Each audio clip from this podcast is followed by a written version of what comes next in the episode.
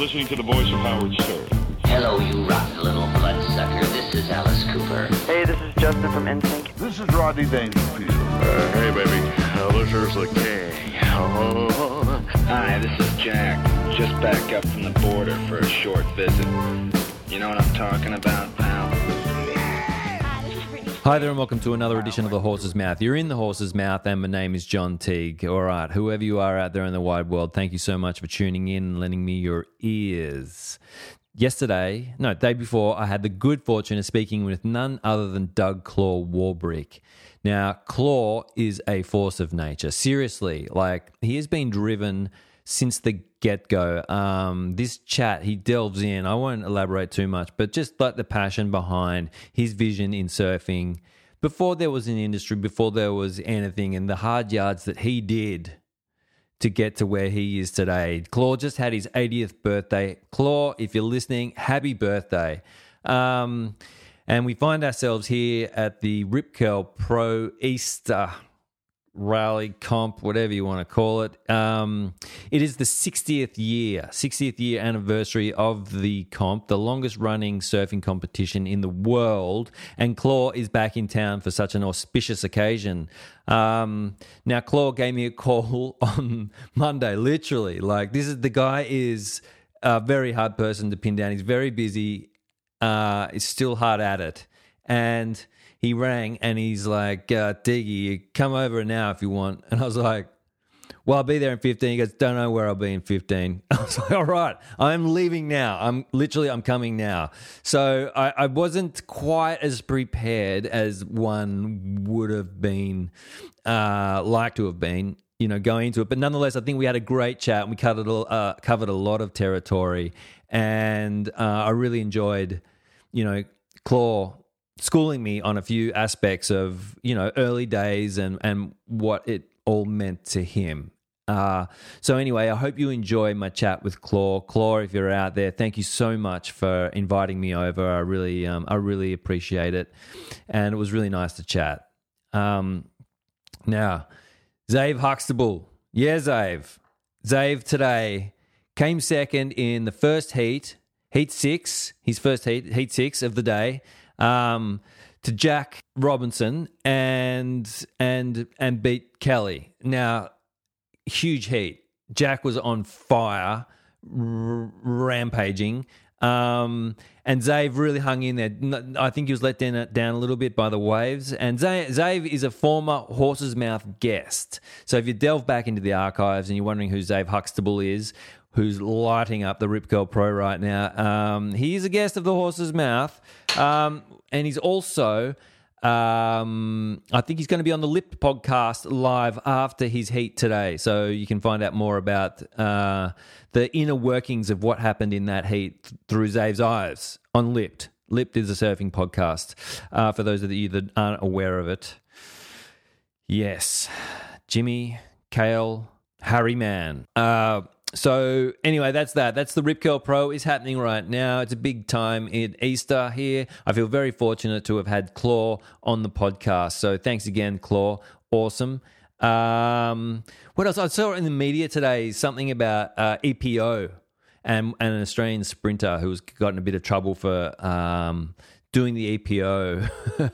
and I was read the article and I was sort of like, I need some EPO. I think, you know, like as a 46 year old male, still going for it. I, and like my recovery time is always, you know, getting further and further away after each training session. And if these substances are banned at an elite level, I looked up the side effects. There's really not much, if any, that I could see. So if anyone's out there and they know me, you know me and you know about EPO, give me a call. I'd like to know more about it. Anyway, I hope you enjoy my chat with Claw, and I'll see you on the other side. All right. You think this is, is interesting? Wow. Wait till you hear two hours of crap. a complete and total farforama. Hi, this is David Bowie. Pretty things are going to. Uh, well, we were on Sunshine Coast at Maroochydore, so mainly Maroochydore, Maroochydore Beach, a bit of bit of Noosa, bit of Gold Coast that we used to go to. We called it Little Burleigh in those days. I think it's called Miami these days. Um, Miami, a bit of Burleigh Heads. Kirra, my dad used to like Kirra. We used to do a bit of Kirra. How, how old were you back then? Oh, well, that's from, you know, earliest memories I can re- remember being at the beach. That's uh, unreal. Like I, I didn't realize that you were from that far north originally. Yeah, well, my mum's from um, Victoria and my dad's from Queensland, so How, we, we were first in Queensland, yeah. how did they meet? Uh, I'm not sure. I wasn't around. yeah, okay, yeah. Was um so was your dad a surfer? He was a bit of a surfer. Yeah. He was a sportsman. He was um, relates back to the Torquay story and the Garahuts actually, but he was um, all round sportsman. But his number one sport was uh, boxing, and he had been on numbers of those boxing and wrestling teams with Dick Garrard Senior, and I think my dad might have been captain of some of the teams. Really? Yeah, And so was he rubbing shoulders with um, Rod Brooks's father? Was he was a boxer too, wasn't he? Les Brooks. Um, uh, well, there's more of the boxing story, but uh, no, I don't think my dad knows Les Brooks or was associated with Les Brooks. Okay. Yeah. And um, well, this makes sense to me because, like, I was wondering, you, either either you hated the cold and you moved up north, but really, that's kind of your first memories are from up more up that way. Yep. Um, First memories at the beach, yeah. Yeah. But plenty of memories down here. I've, uh, you know, over on the Mornington Peninsula and Torquay and Lorne. I mean, we were back and forth between both states, but, um, you know, I can re- remember around here from way back, yeah. And um, and you went to did you go to school in Brighton? You worried about that there? Do you want me to pause it? Oh, up to you. Do you want it to run or stop soon? I think. I'll, I'll just bleep it out. Oh, you can blip it out. Um, yeah, I went to secondary school at Brighton Grammar. Yeah. Uh, you know, where there's a few surfers of significance. One of them was Terry Wall from Torquay. Another one was Rennie Ellis from Lorne, who was a photographer, and I think he he brought the first surfer magazines into Australia. Really? He was quite a character, Rennie Ellis. Um, so he was there. Terry Wall, of course, who I just mentioned. Um, a number of other notable surfers. Max Davidson from down at Sorrento. Uh, Dave, Dave, Dave Stevens, a whole range of surfers at Brighton, of course, because we had a bit of a wave there. Yeah.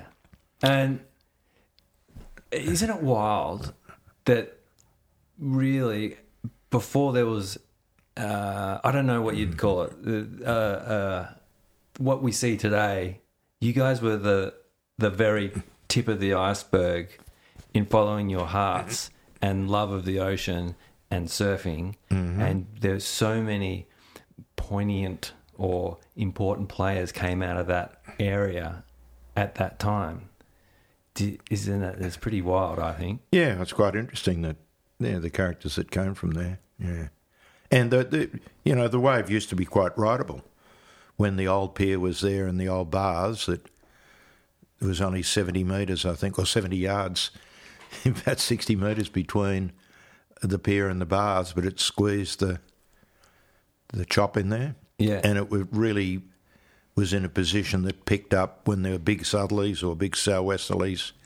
There's quite a fetch diagonally across Port Phillip Bay, and it got quite a wind roll on it there, and it would squeeze into that little area, and the and the wooden structures uh, structures on either side cleaned the waves up a bit, so it was rideable, but very short, very short interval.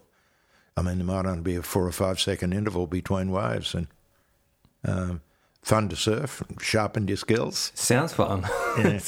but it doesn't do it anymore, is that? No, well, I don't know. There's there's no surfing community, or well, I don't know of a surfing community like it was because Yeah. of the the bars and the pier being pulled down. Yeah. So they they created a bit of a, a, wedge. It did, yeah, Yeah. yeah. And um, but I think a lot of people still surf in the bay, Yes, definitely. and it'd be better on today's shortboards on the boards we had, it was very difficult because of the short breaking, short interval waves. The, the big boards were Yeah. difficult. you know. Yeah, yeah, yeah. What what sort of boards were you riding? Oh, we were riding the nine and ten footers. Yeah. You know, the early, uh, you know, balsas and early foam boards. And was this um, were they locally made or were they sourced from somewhere else? Oh, from all over, but yeah, I guess they're mainly Sydney boards, but there's quite a few of the early board makers in Melbourne and down here.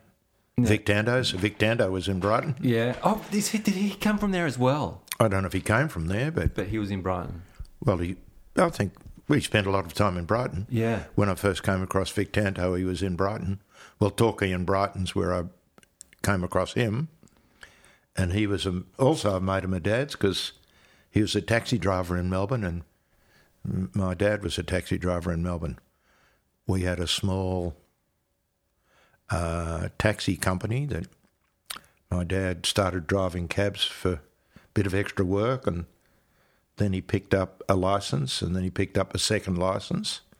I think they might have been granted to him for free, and then subsequently bought up others, and uh, till I think he had um, might have been thirty six was the total number of taxi licenses he had. So he had quite a big um, taxi business, and I think he sold it to Silver Tops or Yellow Cabs or one of them at some stage.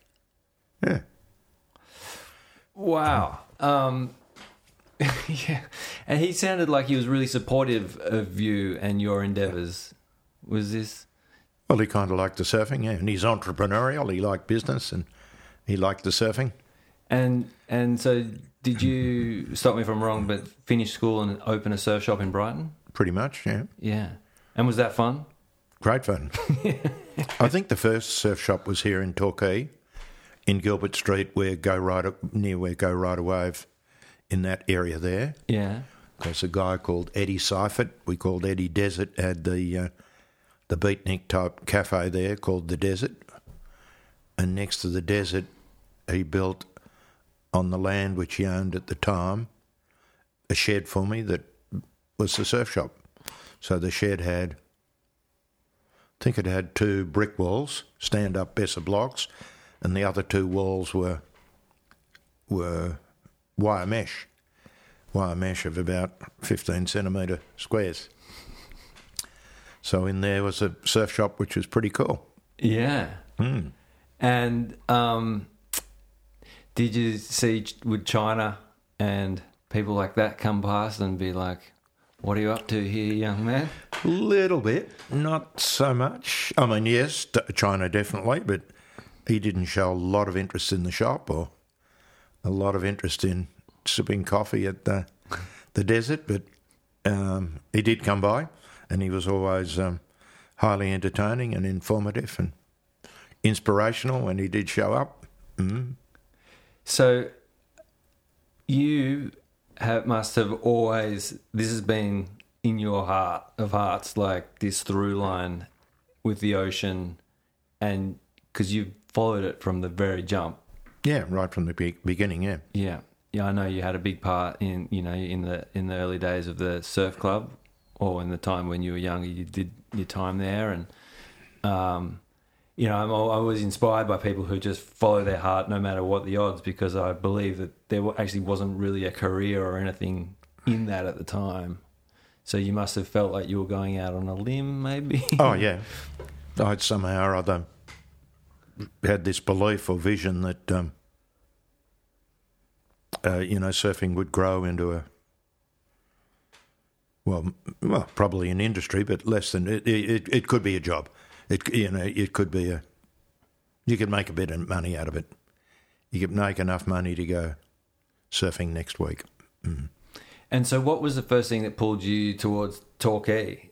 Of all the different coastal areas of Victoria and Well, when we made the move from Queensland to Torquay, and I went to Brighton Grammar School, was on the back of a lot of interesting activity, because not before, long before then, had been the '56 Olympics, so they had the Olympic Carnival at Torquay, which was well publicised in the press in Australia, and was you know covered by word of mouth, and you know we heard Duke Kana- Kanamoku was there, and Californian and American surfers with very fast uh, hollow paddle boards, but they also had the shorter, more high performance.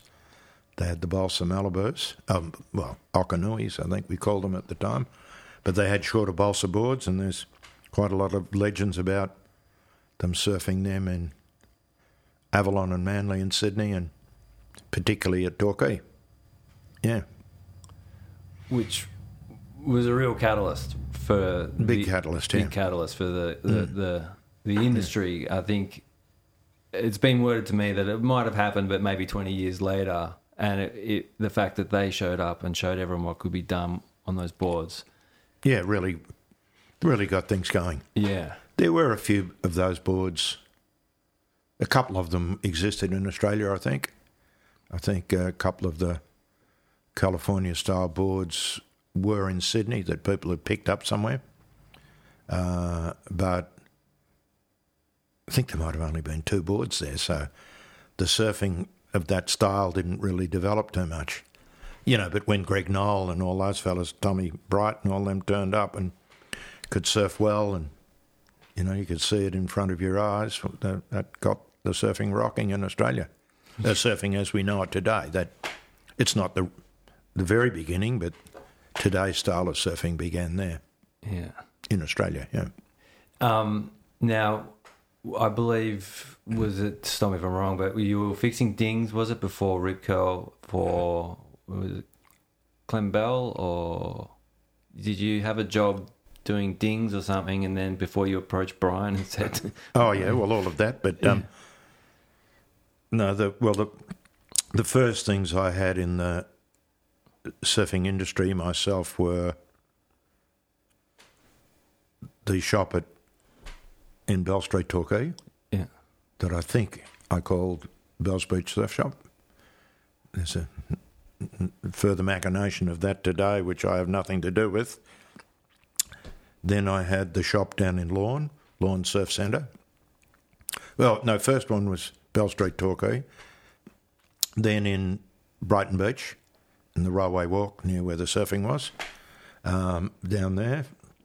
That endured for about three years or so. And during that time, I did have a surf shop under the Cumberland, old Cumberland Hotel in Lorne, which at the time I called Lorne Surf Shop or Lorne Surf Centre. Has nothing to do with the one that's there today and the current owners. Um, and we used to trade a lot of surfboards and we repaired boards. So the board repairing, well, there's two sets of board repairing. One lot was around those shops. Uh, I was doing surfboard repairs there and had other people come along and help. One of them was Brian. Brian, Brian came along and helped with surfboard repairs and helped, you know, selling stuff in the shops, particularly the Lorne shop. Um, but in parallel to that, I was working at some of the emerging surfboard makers in in Melbourne. Um, firstly, Max Gill. Uh, I think Max Gill was first. Yeah, so yeah, so I was at Max Gill's place, which was very entertaining when he moved out of his house and into Prahran, I think it was, and had quite a big area, and that was great. We had other interesting guys there. Um, Max Davidson, Davidson, who I said before, who was at a Brighton Grammar School guy, older than me, but surfs down at the peninsula, and he's still down there today. He's a carpenter, so he had a bit of an idea how to shape a surfboard. Uh, we had a fellow there, Tommy Keogh, who's the brother of Danny Keogh from Keogh Surfboards in Sydney. Um, numbers of characters like that. So, um, so I certainly worked there, you know, from the bottom up, sweeping the floor and sweeping up the foam dust and sanding surfboards. You know, you start at the bottom, you know, but sanding and repairing dings. So I did that there at Max Gills. From there, I moved to Peter Davies Surfboards in St Kilda. Peter Dirts Davies, he's one of the the more famous, more well known people from the Torquay Surf Club and an early surfer of Bells Beach, yeah, more of the, the 1960 era when the the guys had, uh, you know, somewhat decent nine and ten foot foam boards. They used to charge there at Bells pretty hard. Um, and so I was at Peter Davies, and then from Peter Davies, I think I went to George Rice in when he was out in Watervale Road, West Watervale Road, um, uh, north side of Melbourne somewhere. Um, so he had fully blown um, surfboard operation going on there. You know, making proper surfboards, proper production run. You know, twenty or twenty-five boards a week. Uh, the main players there were George himself and Pat Morgan. Pat Morgan's also a Brighton guy, and you know, did a bit of surfing at Brighton Beach, and pretty early surfer of all over the coast in Bells Beach. He used to charge out at Bells on all kinds of big boards, even the 16 footers. He rode a 16 footer out there a bit. He used to like that. Um, yeah, so Uh, you, you there- did, that's all the early stuff. you did an apprenticeship in an industry before there was an apprenticeship Exactly. and an industry, but you pushed yourself in and through it by the sound of things. Exactly, and touched all the touchstones and learned all the all the basic skills and Like- the rules of the road. Yeah, Yeah, you had a vision, like, and just like just the way you've described that you've pushed your way in, you must have just had such a, a drive yeah, just had the drive and, and, passion and for it. Yeah, Knew the people. I, I love that you brought up Paddy. Um, the board that I learned to surf on uh, was a board that I used to go and drag out from one of my dad's mates' houses and surf on it, and then drag it back and put it back. And he then later gifted it to me. I've still got it in my office. It's Yeah. an old Paddy Morgan. Yeah, what era, what shape? It's a Drew Harrison model. Oh, I know them. Yeah, it's a it's a funny were good. yeah, it's a bizarre looking board. Yeah, but they surfed well. Yeah, it looks like it would have. It was very it's still really light, and mm. the fin is so far back. Yes, Like in the yeah, it's it's a wild model. and the board's sort of wide at the back, Yeah, so they yeah, so easy to turn. Yeah, and just the finish of that little progression. I think I'd finished up at Fred Pyke's down here after George Rice. I came down and started working with Fred, Fred Pike in Boston Road, Torquay. Simultaneously to that, Brian, myself, and Terry Wall relaunched the Bells Beach Surf Shop in uh, next to the Walker's Garage, which was um, next to the Torquay Hotel. Uh, it's about where the I don't know where where the pizza place is. It was about where that is now. It was Oh, I know. Yeah, yeah, yeah. it was just a sort of vacant lot, and we put a, a garage on there, an old garage, and called it a surf shop. yeah. Excuse me. Yeah, so that was lots of fun. And so, were you making at by this stage? Were you making your own boards? Oh, well, yes and no. I just messed around and made a small number of boards, firstly with my dad and then with Pat Morgan, like very small number of boards. But yeah, that's where really Rip Curl began and Rip Curl Boards because we got an agency for the fantastic plastic machines, the Bob McTavish fantastic plastic machines, hmm. the V bottoms from Denny Keogh at a, that was the next explosion in sur- surfing numbers in Australia. That's 1967, late si- excuse me, 67, going into the summer of 68. Uh, well, Christmas 67, that, that summer 67, 68. Um, couldn't get enough supply, so we started making our own boards, and we called them Ripco. But they were made in Brookvale in Sydney by Shane Stedman. And um, Is that is that Luke Stedman's dad? yeah, Luke Stedman's dad. Okay. Yeah. He's quite a famous character in the surfing industry and surfing culture, Shane. yeah. Yeah. yeah. Wow. So you were getting them shipped down. So there was already a bit of an industry more so happening in Sydney at that time. Yeah, well, we had those board makers in. Always had some board makers in Melbourne and Victoria. The biggest ones were probably George Rice and Fred Pyke. Yeah. Um, I'm, I'm going to show you a photo really quickly. Um, uh, a friend of mine sent it to me and said, "Would you ask if uh, Claw had made this board because no one could work out who had made it?" Um, let me just pause this while. I, if he had made that, no one knows quite who made that board. Well, it looks very much like I'd made it. It's almost certainly a board I've shaped, yeah. If you flick, there's a couple more photos of it.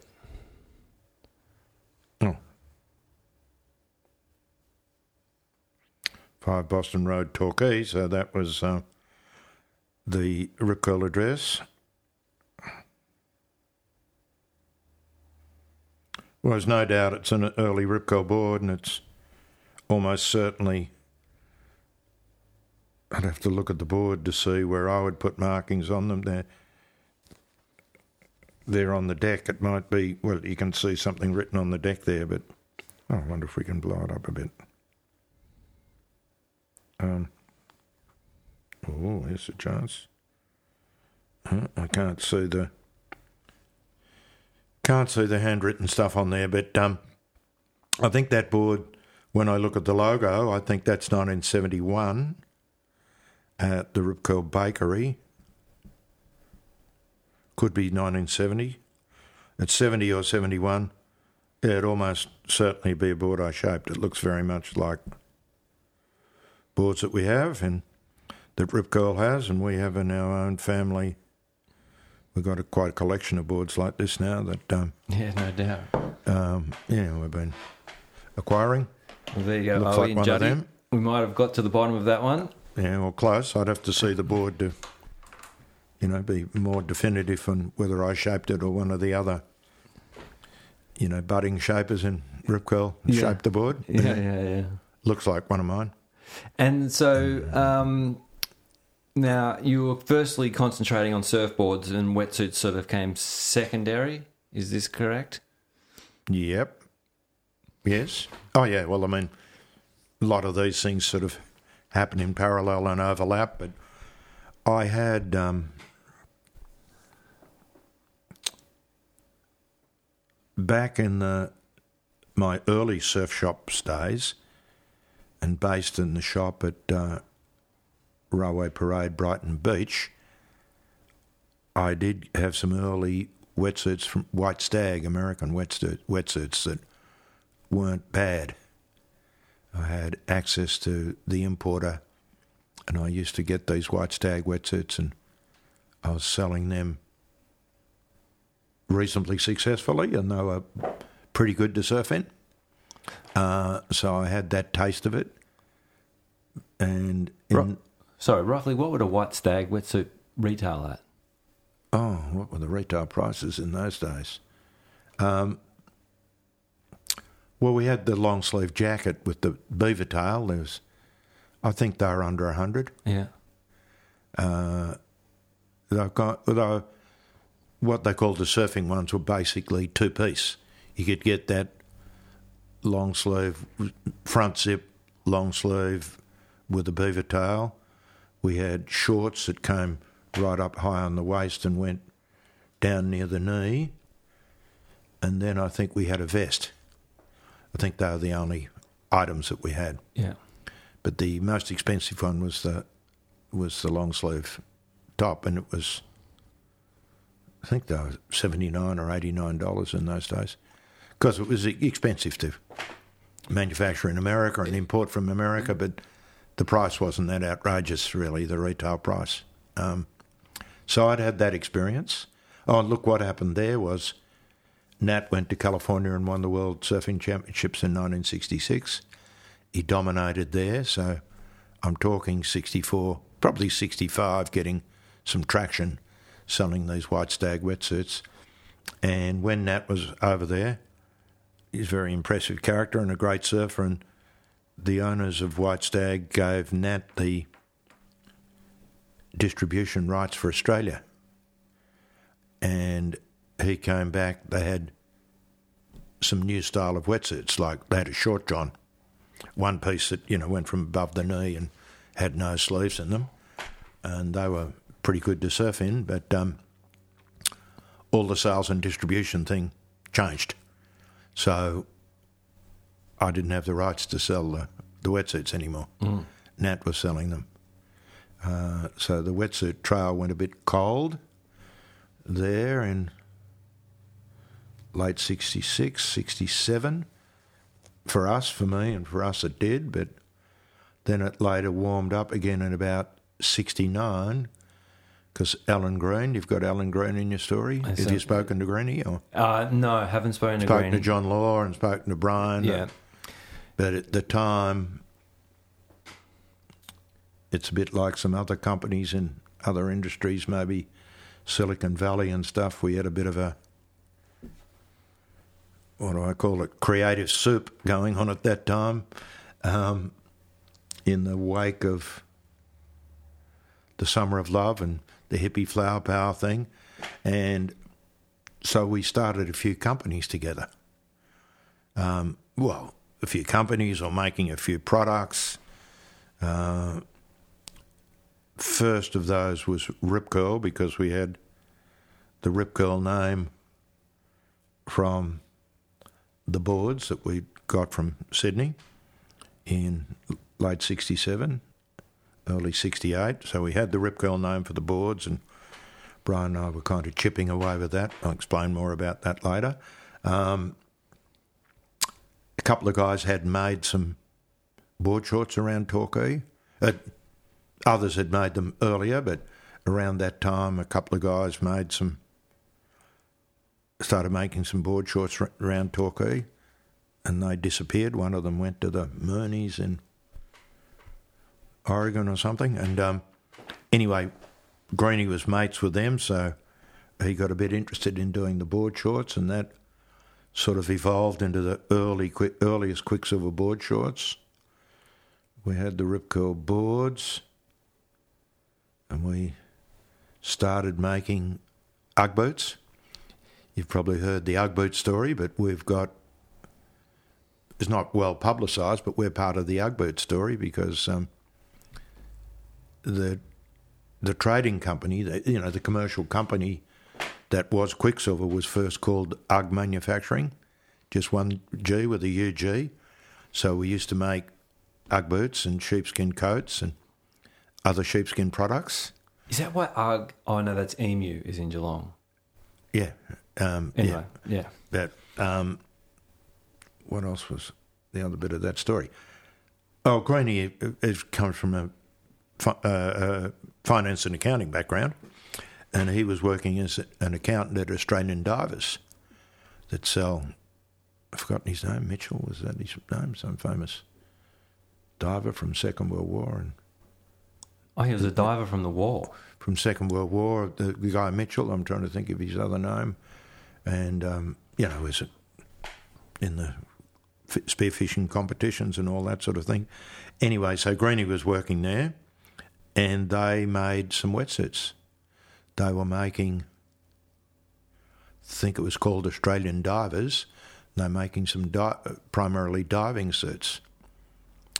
So Greenie saw the wetsuits there, and he started chatting with the the wetsuit cutter and designer, and then talked to us about what we can do wetsuits, you know, um, because I've got access to them here at Australian Divers, and Brian also knew the the Mitchell guy somehow. I don't know how, but anyway, that's all around the the 69, 70 mark. So all of a sudden we're expanded into wetsuits, board shorts, and sheepskin products.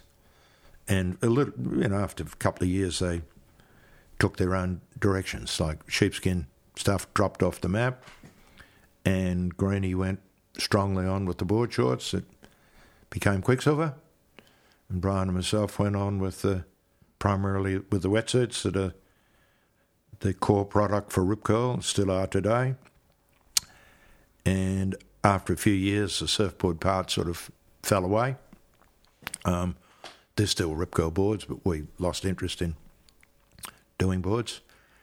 It was a lot of fun riding them and shaping them, but um, the commer- commercially the wetsuits and other stuff had a lot more traction. Well, the wetsuits just got traction immediately, Yeah. so we were just, you know, swept up in the the fact that we'd learned how to make. Well, we- we- we were learning how to make wetsuits, and we learned how to produce, you know, two or three wetsuits in like a week, goofing around, and the next thing you know, we were making and selling selling a hundred wetsuits a week.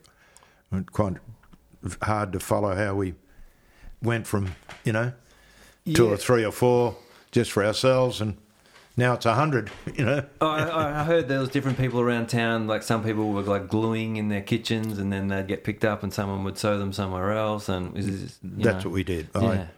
I I had the flats in sixty six Zeally Bay Road. They're still there, by the way, but there were two flats, very small, two finished flats and two unfinished frames that they'd been built for the fifty six Olympics. Someone built them to rent them or sell them when they're fifty, and we had picked them up. I bought them there with the assistance of my dad. Bought them in. I can't remember when. Um, sometime in the late sixties. Um, you know, a decade on from the um, the the Olympic surf carnival application for them, but we bought them up uh, th- that uh, real estate there a, a decade later, and that that's what we used to cut the the rubber. Yeah. We used to, used to take the ne- store the neoprene there and do the cutting there. Brian and myself had, you know, cut the cut the rubber, all the pieces, and then we'd farm them out around Torquay to put them together. Some people had sewing machines. We had gluers. In those days, we first glued them and then sewed them. Uh, they're different stitching to what what we do today, but wetsuits are glued and sewn again now today with you know better technique and better machines. But yeah, the pieces used to go out around Torquay and was a little um, you know backyard industry with piece rate workers, and they were able to punch out quite a bit of volume. Were you at that time um, just having a great time? Like in my mind, it's a, I've romanticized to be like not many people in the water. Oh, we're having a fabulous time. Yeah. Because mainly we were only wanted enough money to sustain our surfing lifestyle, to have enough money to, you know, get from one week to the next. So it became a bit invasive when the wetsuit started taking off so much that we had to spend a lot of time on it. But we mainly worked on the wetsuits at night time and surfed all day. Yeah. I'd spoken to Gail Couper, and she just she said she used to come through and be climbing to get into the wherever you get the wetsuit. You're climbing over mounds of rubber, and she was just like it was just. I remember the way she explained it was just a really fun time, and I was just like, I, I, I, sometimes feel like I love the simple life and just space, and you just must have had all that and abundance. Oh, absolutely. It was fabulous. They were glorious times. And Gail's referring, I think, to when we shifted to the old bakery in Boston Road. I think we're at we're at five Boston Road. I think down this end. I think Fred Pyke's thirty-five. Yeah, and um, so we had the bakery in the front. We, we we converted that into a surfboard factory, and the old house out the back became the centre of the wetsuit operation. So that's where the neoprene was, and that's where the finished wetsuits were, and some of the gluing and sewing was done there. But you know, other other parts of that were still uh, out and about around Torquay, in people's back sheds and lounge rooms. Yeah, yeah, yeah, yeah. And so, who who at the time was like? Did you have a favorite surfer at that that period of time that you were, um, or you know, like I I know through different parts of my life, I looked up to different surfers for different reasons, and Oh yeah, well, always favourite surfers, but you know we didn't have to look too far. We there was all those talented surfers down at Lorne. When I say the talented surfers, you were just referring to Gail, who was so successful, and um, Wayne Lynch with all that incredible talent. You know, he's you know, one of the freak talents of surfing, like equivalent of you know the, some of the superstars of today. Oh, 100%. Very progressive, and you know, um, so we were around those people, and we could see them more more often. But we had a good relationship with all the best surfers in Australia and some of the overseas ones because they came here frequently to surf. Well, every now and again they came to surf, and many of them came at Easter when the waves are good, and they would surf in the contest at Easter. Uh, and that, well, the the interstate surfers were there from early, days, from the early '60s, and even in the early '60s, some internationals had turned up, and pretty soon there were a lot of internationals. So once a year you could see the best surfers in the world at round at Bells Beach, yeah, for a number of days. Yeah. And you guys, I believe, would always host quite well. I heard there was, you know, um, tell me, is this true that uh, after some of the parties, that um, you and Brian would open the store up to those that might have been there and said, just have at it. What would you like? I don't know if that's entirely true. Um, no, that's more media night. At one point, we had an evolving um, party or event or whatever, social event called Media Night, where we, you know, just supported the the Australian media or international media that had supported us. It's really a Brian initiative, for want of better wo- words. Yeah, Uh, we're med- media. So once the event was big and rolling, and also our brand was rolling, we we had um, pretty good, you know, relationships with media in Australia, oh, and globally, surfing media and some of the more mainstream media. So um, we started doing a little dinner, a casual dinner at the local Chinese restaurant with um, some of the folks that had come into town for the event, the media folks. And it, it was media night when Brian would say, you know, go and take some stuff from the shop, you know, take some clothes and grab a wetsuit, you know. So that was media PR, really, in a very grassroots, very effective way. And he did that a bit with um,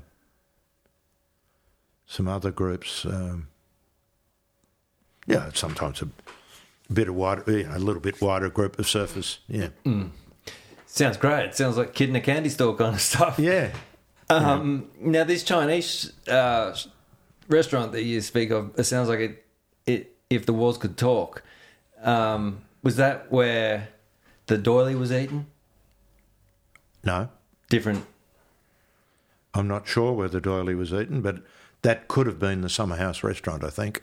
Oh, okay, But that's the Quiksilver. that's a yes. That's we're definitely talking Quiksilver history now, and I think um, I think Alan Green was part of that story, so he'd, he'd Yeah, be the best to ask. no, we'll stay in our That lane. one? We'll stay in our lane. So, when what was the, the catalyst that made you jump from Boston Road to across the the other side of the highway? Just Oh, we went to this side of the highway first. you Both, well, you know where Torquay Medical Centre is, yeah, opposite Rip Curl. yes, Both Rip Curl and Quiksilver moved in there. So that medical centre uh, buildings, if you look at them closely, they're, they're two buildings. And the, build, the north building was Rip Curl and the south building was Quiksilver. So we did have to get some rezoning. In those days, that side of the road was South Barwon Shire. We needed to get some rezoning, and then both Quiksilver and Rip Curl went there. But we both were expanding rapidly. So the Rip Curl part of the history, we went there in, just got to get the years right, uh, 75. So left end, Boston Road. end, end of 75. yeah. where well say start of seventy six we'd left Boston Road, we're in Surf Coast Highway or Geelong Road Torquay. Um, and um, we hadn't hadn't called it Surf Coast, which we did, I did, I guess. In terms Surf Coast and Surf Coast Highway. Hadn't done that yet. So that was um, but we only lasted there the five years. Then we went across the road where also we had to go through a much bigger process of rezoning. It was pretty transformational, really, because we got a big chunk of John Spittle's um, sheep farm rezoned to commercial and light industrial. Um, and Rip Curl built the first building there, and quickly people jumped on board with the rezoning, and that surfing industry stuff mushroomed up there. Quiksilver went down the back of Baines Court, where the, well, it's Southwest Brewery or something now, but they had magnificent um, uh, quarters down there. Um, what else was I going to say about that? Oh, well, in all that, it was quite interesting at that time. I think Jeff Kennett was a premier, but the government wanted to reduce the number of shires, reduce the number of rural shires, not increase them. And they were trying to make Torquay part of some part of Greater Geelong. They're more or less succeeding in different ways now. um, but Torquay was always split with the Torquay Highway or Geelong Road. Torquay, one side was Barrab- the Bell side was Barrabool. Janjuk and Bells were Barrabool Shire. Torquay side was South Barwon Shire. So we were able to engineer and shepherd through, excuse me, the creation of a new shire called Surf Coast Shire. So we had the Surf Coast Shire, we had the Surf Coast Highway, we had that development there was called Surf Coast Plaza, and primary players in that were, you know, Brian, myself at Rip Curl, and particularly Alan Green at Quiksilver, uh, and um, a few other people around Torquay. I think Brian Hayden. And during that process, somehow, where along the line, I'd coined the phrase Surf Coast Shire, and I thought that would help all this go through. That that was an appropriate name for the area, and they all seemed to like it. You know. That's incredible. I had no idea that you guys were the, the, the that it was split South Barwon, Barrabool, Yeah. and you guys were the catalyst through, I suppose, industry to create its own. Yeah, our own shire. Yeah. Create, name, sort of outline the the the, the basically basic concepts of how the shire see should look and operate. Yeah. Yeah. It's um, it, is is it a mind bend for you to drive into town these days? Oh, it is. Because I think they might have lost their way a bit on the principles and values we had. They had been able to stick to more closely to the principle, principles and values we had and vision we had. The Shire and so on, the pl- town would be a better place, I think. Somewhat better. Wouldn't be that much better. But I mean, we would have just regulated a bit around look and feel and behaviour. It's pretty disconjobul. Is that the word? Dis- Discombobulated, yeah. Yeah, we, Um, we don't like that. no, nobody else does either. no. Um, it's it's it is it's wacky. But I, do you think to some degree that it's got to do with like I don't know that just there's so many people everywhere that it's but you, you could have regulated a little bit. well, y- yeah, like people have rushed in over the generations, really. There's been, you know, various set points of growth. And the new ones do, well, rushing in's a good name. They get excited about the place, they come in fast, they want to change things, they want to become part of everything. And, you know, after 10 years or so, they've started to get how it works and their attitudes have changed, but they've already done some of the damage because they're the sort of people that are more likely to, you know, get themselves involved in the the council and take positions in the in Shire Council and decision making and you know for the right reasons. They think they're being progressive and. But if you asked them after they'd been in town for 25 or 30 years, they'd probably go, oh, we'd do things differently. Now, we have the same atti- attitude. We would do things differently, but we had we did what we did and have the influence that we could have. We we didn't dedicate our lives to being counsellors. Maybe we could have, but we wouldn't have been able to make the contribution to surfing in the surfing industry. Then it would have been a different contribution. Contribution. Yeah, totally. Hmm. Um, and I'm glad that you went the direction that you did. you know, I, I, I worked in on the floor in Rip Curl uh, late '90s, early 2000s, and I, I just always enjoyed my time in there, Yeah. and always enjoyed seeing you and Brian still come in very hands on. hmm That's right. Um, always having a look around, just seeing how things are going, and you know, always at parties and different things. Just uh, I, I, I loved that. I thought it was, and uh, um, Well, Yeah. we liked it too, and we thought that was the way you're supposed to do things. there. yeah. Yeah. Do you think that sort of way of uh, running a business is getting lost by the wayside a little bit in the modern world? Maybe not in Torquay.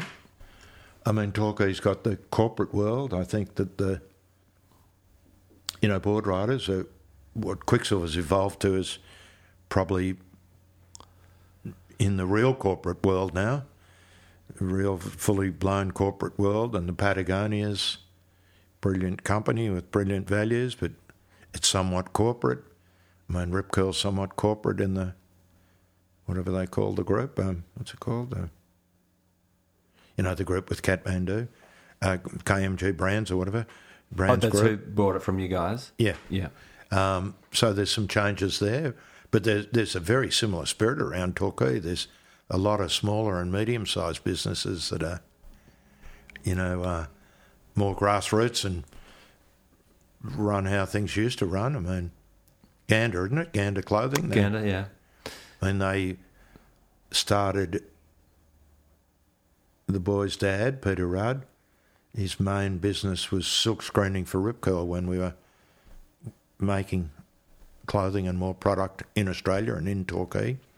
So he, had, he set up a business in Baines Court, silk screening t-shirts and sweatshirts for us.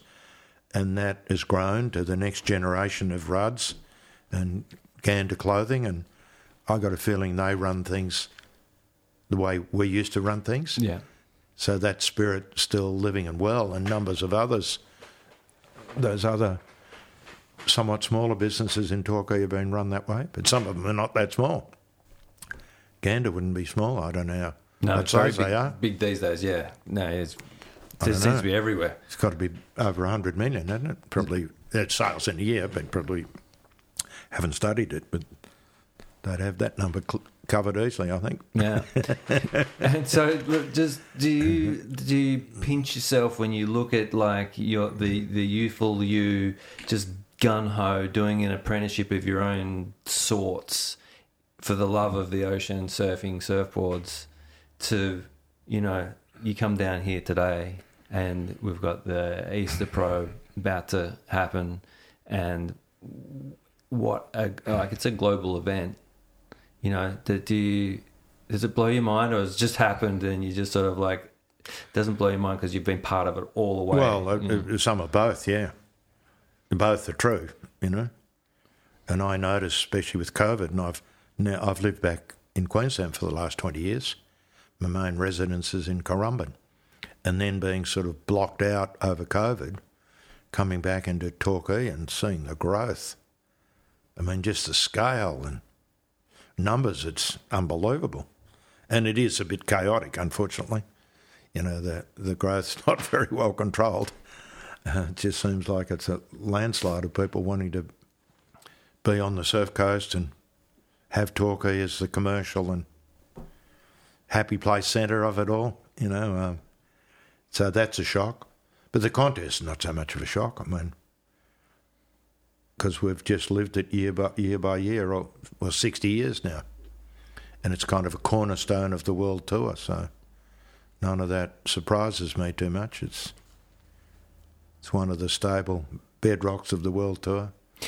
Yeah. Do you, do you know what ba- ba- baffles my mind even? Uh, I remember, I think it was 2002, Hazard a Guess, when Occy came out and won. This was it the skins or something that was Yeah. happening, and it was just rail game, power turns, Yep. uh, unbelievable surfing, and then looking today at now how much it's progressed. The rail game's still there, but the above the lip game does that like for me even that blows my brain how much we it's pushed like that elite pinnacle Yeah, surfing's evolved re- really rapidly, particularly over the last decade or so, and particularly in the air and all kinds of progressive and creative manoeuvres. But, you know, the fundamental solid, strong surfing is still at the core of all of that. And, um, you know, when you watch the World Tour, I mean, many of the heats are won by, you know, good, solid, hard, full carving on rail surfing is as winning, winning as many heats as the other. But it's great to have it all, have them all, all, have all the weapons. But if you've got all those skills and all those weapons, you can't fire them all the time. The surf's got to allow, you know. And I know the judges, and the judges are probably just reflecting the taste of the spectators and the audience. They still want to see the the good old power surfing is the fundamental base of all of it. Yeah. If um, they don't want too much of um, too much air show, or they don't want tricks. You know, if the air show is becoming tricks, people get bored with it very quickly. You know, if they're le- legitimate, exciting, big, fully rotated airs and so on, they love it. Yeah. agreed i think yeah you know i won't go on too much about that but the john john he seems to have that full power to air and Yeah, fu- functional aerials exactly. um Well, a lot of them do now. That's sort of the formula. yeah You're supposed to have all those things in your arsenal and, you know, choose the to go to the right weapons at the right moment. Yeah. That's how you get the big scores. flicking the guns. Um, so over the years, just like does do you think of um, people who have been in your stable as surfers? Um, Tom Curren, Yep. one of the all-time. Do you think? Rip Oh, but no, no question. I mean, we like our multiple world champions, obviously. um, well, we love we love them all as surfers, and a lot of the pure surfers, and some of the our better surfers that have been on the search with us are not competitively successful or not highly successful, and they have just as much resonance and meaning to Rip Curl. But if we do talk about the ones that had competitive success that are well known by the public, I mean, it's pretty easy to measure by the multiples of world titles and multiples of victories. That's a statistical thing like in other sports. So those w- multiple world champions, we've got three of them, three great ones that have got three. There's men, we're talking men, with three world championships Tom Curren, Mick Fanning, and Gabriel Medina. They're all unique and different, but they're all great characters and great surfers. Um, yeah. With their three world titles each and a stack of tour victories. Well, Tom, 34 victories, that's a huge number. Those numbers are being brought back to the pack a bit now. Well, Kelly's won his just keeps going on. He's won his 56 or 57 or whatever, but I think a couple of the girls are around that Tom's mark. Well, Steph, I think. Steph's Yeah. around the, I can't remember off the top of my head, but she's getting somewhere near that 34 victories. Um, yeah. So, yeah, and then the other, all the world champions. Well, the next male multiple world champion on Rip Curl's list is Damien Hardman with two titles, Duma. Yeah. And uh, yeah, he's a very significant in Rip Curl on many levels. And I think he won 19 tour events. Um, yeah. And then the girls have won plenty too. It's it's amazing. Like, it must be an amazing position to be in, but to see someone like you know from taking Mick on from being so young, and then seeing Mick grow into the man that he is today. You know, and he's just I don't know Mick, but I I what I see of Mick, I just think he's this real stand up guy. You know, and you've seen the transformation from young to you know the the, the still the professional that he holds himself today. That's extraordinary. And he's learned a lot through hardships and hard knocks and but he's a real strong character. And I think Mick really is the leader of the surfers, even though he's not competing you know, as he was. That's not his main focus anymore, but he's the true leader of the of, of the surfers, of the pro surfers. Mick, Mick's the leader. They acquiesce to Mick and listen to Mick as to direction and how they should behave and so on, hmm. Yeah, I and how they should surf, because he's a great example of, you know, the that fundamental power surfing at at the core of his surfing. He's got plenty of progressive stuff too, but not so much in the air. But a lot of progressive surfing that goes beyond the regular power surfing, but his power surfing base is incredible. And speed. Speed and power, you know, they're fundamentals there, aren't they? Yeah, totally, totally. Um, look, I don't want to keep you too much longer. You've given me an hour of your time. I, uh, Claw, I just want to say I'm, I'm very grateful for the phone call and to offer me to come over. Um, so I just want to say thank you, and um, yeah, it's good to see you down here, and I hope hope the contest goes off well for you. Me too. And it's been lots of fun. Thank you. Yeah, pleasure. Holla at your boy, baby. You killed it on this one, man. Okay, there you have it. There was my chat with none other than Doug Claw Warbrick. I hope you enjoyed my chat with Claw. It's uh, a, a wild tale of success. Seriously, like um, from a guy who really was taking on a career and had no idea other than a love for the ocean, which I completely understand. But at a point in time where there was no benchmarks and no one to look up to, it's, it's wild. It's wild. So uh, some some part of me thinks that uh, there's some you- you're going to roll your eyes if I said the word divine. Some sort of divine intervention in the surfing highest order, you know, like surfing must happen through these people. And they are, they are the pioneers to what we love today. Well, I, I you know, what I love today. Not everybody is a surfer, but there are fucking lots of them nowadays. I tell you what. And there always has been. There's always been a lot of surfers. The ocean draws people in forever for a millennia. Like we all love the ocean for different reasons. Like some people, we all know. Like I'm not diving, swimming. Oh, shut up, John. Look, I hope you enjoyed my chat with Claw. Um, and until next time, well, let me say one more thing. Thank you so much for listening. And until next time, adios.